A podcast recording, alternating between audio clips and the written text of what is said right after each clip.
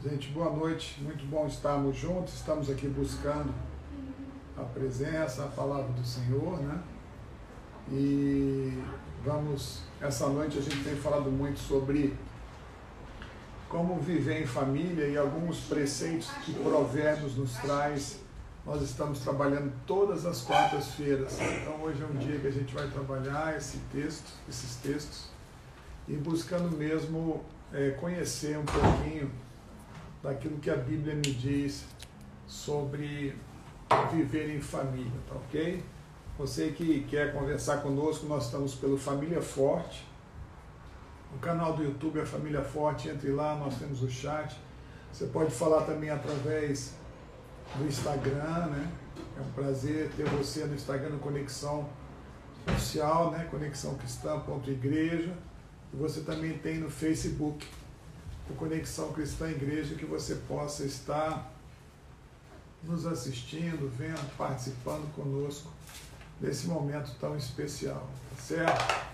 Hoje nós vamos falar sobre então família, vamos orar. Senhor, nós queremos guardar, abençoar, direcionar a nossa vida, para que a gente possa ser poderosamente tocado, transformado e levantado pelo Senhor. Esse dia de guerra, esse dia de jejum, esse dia de busca do Senhor, que ele possa resultar em coisas que vão nos aproximar de Ti, que vão nos fazer, Pai, sensíveis à Tua voz, ouvindo a Tua voz e principalmente andando nos Teus caminhos. Fala conosco, traz a direção, traz a Tua vida. Precisamos de vida que vem de Ti agora. Em nome de Jesus. Amém. Amém. Amém. Deus abençoe. Deus abençoe. Nós vamos hoje falar sobre alguns textos. É, primeiro, eu queria abrir com você Provérbios, capítulo 14, verso 26. Pode tirar pra cá. E ele fala o seguinte: o que que foi? Pode tirar um pouquinho só aqui. Aí, assim. Só do lado tá tampando. Provérbios 14, 26 diz assim: No temor do Senhor tem o homem forte amparo, e isso é refúgio para os seus filhos. O que a palavra de Deus diz é que temor do Senhor, reverência ao Senhor, preocupação com o Senhor, reconhecimento de Deus como aquele que é o nosso Deus e Pai, isso nos traz proteção para os nossos filhos. Ser temente ao Senhor é o nosso objetivo de vida, ser temente ao Senhor é a nossa maior é, inspiração. Por quê? Porque ser temor ao, ter temor ao Senhor é reconhecer de que nós precisamos dele o tempo todo. Entenda isso, isso é muito importante. Não é simplesmente ter medo, um medo improdutivo estéreo, é uma reverência, é um reconhecimento de que Deus é grande, que Deus é tão grande que eu não consigo imaginar e que mesmo assim Ele olha para mim, Ele me ama, Ele cuida de mim. Então, o temor do Senhor é um refúgio para os nossos filhos.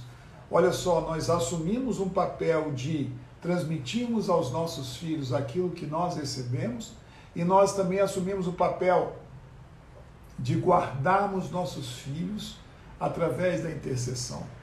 Então, quem teme a Deus, ele sempre vai buscar na palavra de Deus a orientação e ele sempre vai buscar na oração a direção, a sua, o seu estilo de vida, a sua maneira de viver. Então, repita comigo: no temor do Senhor tem um homem forte amparo, e isso é refúgio para seus filhos. Você quer proteger seus filhos, busque o temor do Senhor. Quem está falando isso é o autor de Provérbios, né? A gente sabe que Salomão né, teria, isso- teria escrito Provérbios, capítulo 14, verso 26. Ok? Continuando, queria pegar com você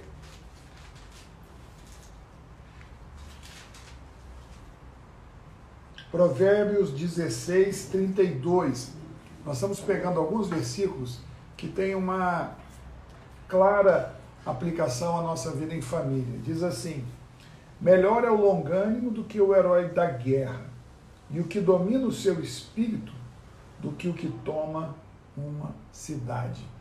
Longanimidade, ou seja, perseverança, paciência, foco. O que o autor de Provérbios está dizendo é que aquela pessoa que tem longanimidade, que tem perseverança, ele tem a melhor forma de viver. É melhor essa pessoa que tem paciência, que tem longanimidade, do que aquele que vive fazendo conquistas.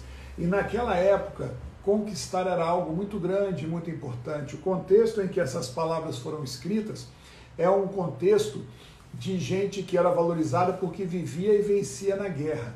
E o que Salomão está dizendo é que é melhor ser longânimo do que ser um herói de guerra. A nossa longanimidade ela tem um papel fundamental na conservação, na manutenção, na proteção dos nossos relacionamentos familiares. Existem momentos que as crises aparecem, existem momentos em que nós somos contrariados, existem momentos em que nós temos decepções com as pessoas, e o que nós aprendemos com esse versículo é que ter longanimidade é a melhor coisa que pode acontecer comigo. Isso deve ser cultivado, deve ser lembrado. Então a palavra de Deus fala que é melhor longânimo do que o herói de guerra. Provérbios 16, 32. Na hora que você tiver por um fio, na hora que você tiver com extrema dificuldade de suportar, de se ajustar a uma realidade, de oferecer a paciência para a pessoa, de você dar àquela pessoa que precisa o amor, que você vai ser aquele que não vai condenar mesmo vendo o outro tendo errado, isso significa que você está sendo longânimo. É longo ânimo. Então nós queremos ser pessoas longânimas. Viver em família exige de mim longanimidade. Se eu fosse, né, eu gosto muito de perguntar quem é que tem defeito. Né? Quando a gente está pregando, eu gosto muito de falar quem aqui tem defeito. Todo mundo levanta a mão. E é justamente por isso, né, né é por isso que eu estou falando. A longanimidade ela vai fazer com que as pessoas não se afastem e que elas se aproximem de você. A falta de longanimidade, a dureza, a falta de amor, a impaciência vão fazer com que as pessoas se afastem de você. E o teu papel, o meu papel, o nosso papel é aproximar, atrair, aglutinar, unir, juntar. A nossa vida, ela é basicamente motivada para isso e por isso. Por isso que nós queremos, né? Nós queremos é, que você tenha longanimidade, seja paciente, espere, tenha cuidado. Não destrua tudo, não jogue as pessoas na mão do inimigo. Eu vejo às vezes a gente, por uma atitude impensada, a gente empurra a pessoa na direção que a gente não quer.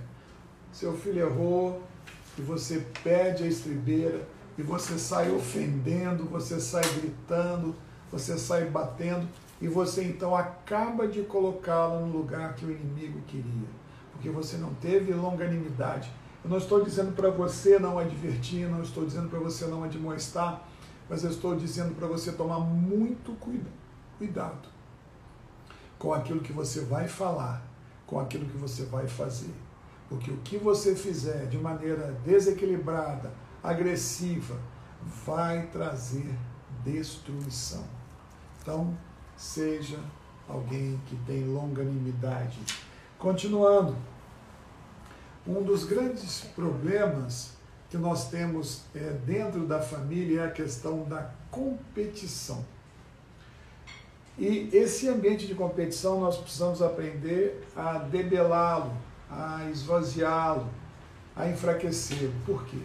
Porque a competição é alguma coisa que é muito da gente, né?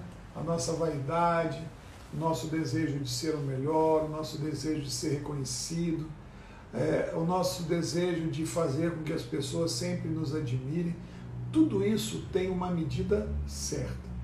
Existe na nossa vida algo positivo quando eu desejo que as pessoas vejam em mim aquilo que eu fiz, aquilo que eu faço. Isso não tem problema. O problema é quando eu não suporto, quando eu não reconheço quando eu não atribuo ao outro aquilo que ele tem de bom, aquilo que ele faz de bom. Quando eu tenho dificuldade de honrar o outro, na verdade, eu estou querendo sempre ser o melhor. Eu estou estabelecendo uma competição, estou estabelecendo uma divisão. Eu não aceito aquela pessoa viver melhor do que eu, eu não aceito aquela pessoa ser abençoada, eu não aceito meu irmão é, ter alguma coisa que eu não alcancei. Então nós vivemos sempre olhando para os outros, querendo que nosso ego, nossas vontades sejam sempre, sempre satisfeitas. Não queira competir. E o nosso papel, na verdade, para a gente vencer isso aí, o nosso maior papel, a nossa maior arma, é nós nos treinarmos a elogiarmos as pessoas naquilo que elas fazem de bom. É muito positivo, é muito construtivo você é, se treinar em elogiar o que é verdade. Não estou falando de bajulação. Bajulação é ficar exagerando nos elogios, querendo é, que aquela pessoa seja conquistada por você. Não é isso. Eu estou falando de algo verdadeiro. É porque muitos de nós temos imensa dificuldade de falarmos, de expressarmos o que o outro faz de bom, o que o outro fez de bom. A gente precisa treinar. Isso é uma decisão. Decida. Qual foi a última vez que você elogiou o seu irmão? Quando vocês conversam, vocês enfatizam as virtudes ou vocês só enfatizam os defeitos? Claro que todos temos defeitos, claro que todos temos dificuldades, mas tem gente que vive focada única e exclusivamente no defeito. E quando a pessoa faz algo de bom, ela não fala nada.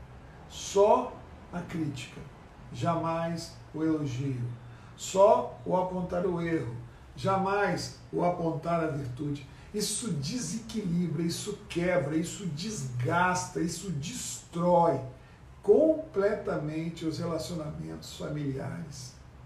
Isso acontece entre marido e esposa buscando é, o reconhecimento dos filhos, quem é que faz mais pelos filhos. As mulheres às vezes se sentem é, sacrificadas, o marido às vezes não ajuda, não reconhece o esforço e a mulher fica ferida e começa a querer denegrir a imagem do marido para os filhos para tentar se ver exaltada, reconhecida. Da mesma forma, o marido que também tenta fazer tudo e não vê na mulher um reconhecimento do esforço que ele faz, e ele começa também a competir pela atenção dos filhos com a esposa. Então você vai criando, instaurando dentro da família uma série de brigas, uma série de guerras, uma série de competições que são extremamente ruins, porque elas trazem divisão. Uma casa dividida não prevalece. Então nós estamos aqui para colocar para você que competir não edifica. Tem um texto muito interessante em Provérbios, capítulo é, 31, fala sobre a mulher virtuosa. Esse texto, hoje até eu estava comentando com a Lívia, a Lívia estava comentando comigo, na verdade, sobre ele, porque a mulher virtuosa, ela fazia com que o seu marido fosse reconhecido como alguém é, abençoado entre os a sociedade. Provérbios 31, verso 23 diz assim: está falando sobre a mulher virtuosa. Seu marido é estimado entre os juízes, que se assenta com os anciãos da terra. A mulher virtuosa, a mulher honrada, a mulher valorizada, ela traz honra para o marido. Quanto maior for a mulher, mais exaltado e elevado será o marido. Quanto mais seu esposo for honrado e importante, mais você será importante. Eu vejo muitos casais, eu fico muito preocupado, muitos casais cuja dinâmica é a competição e a tentativa de denegrir, às vezes algo que a pessoa não percebe. Olha, eu conheço mulheres que vivem criticando seus maridos para os filhos, para os amigos, mostrando os defeitos. Isso não é bom. Quanto mais exaltado for o marido, mais a esposa é exaltada. Quanto mais exaltada for a esposa, mais exaltado será o marido. Quanto mais seu irmão for honrado, mais você será honrado. Aprenda a lógica divina. A lógica divina é que eu sou abençoado quando o outro é abençoado, eu sou exaltado quando o outro é exaltado. Eu não preciso querer apagar as outras pessoas, destruir as outras pessoas para viver bem. Olha, isso na família, os irmãos, eles precisam aprender, eles precisam ser treinados. Às vezes a gente vê pais reclamando: meus filhos brigam demais. E como é que você faz? Você elogia? Não. Você reconhece virtude? Não. Você só cobra? Você só critica seus filhos? Sim. Como é que você quer que o seu filho aprenda a elogiar, a reconhecer valores? Não tem como. Nós aprendemos em casa. Os modelos da mãe, do pai, são muito fortes. Então nós não podemos querer exigir que os nossos filhos sejam do jeito que nós não lhes ensinamos a ser. Então você precisa honrar quem vive com você. Você precisa mostrar para as pessoas que lá fora é importante que elas entendam que vocês não são perfeitos, mas que vocês têm facilidade capacidade de enxergar o que o outro faz de bom. Você tem coragem, ousadia, não te incomoda nem um pouco dizer a virtude do outro. Quem não tem condição de fazer isso, quem tem dificuldade, que se sente frustrado, diminuído. E isso é o que nós precisamos aprender na nossa casa. Eu estou te lançando um desafio. O desafio é comece hoje a elogiar. Um treino, elogie, destaque, não fique calado. A gente percebe muitas pessoas que não conseguem dizer o que o outro fez de bom. Como que você é? Como que você tem sido? Você consegue fazer isso? Mais um exemplo bem legal que eu achei é, muito forte é Provérbios, capítulo 26.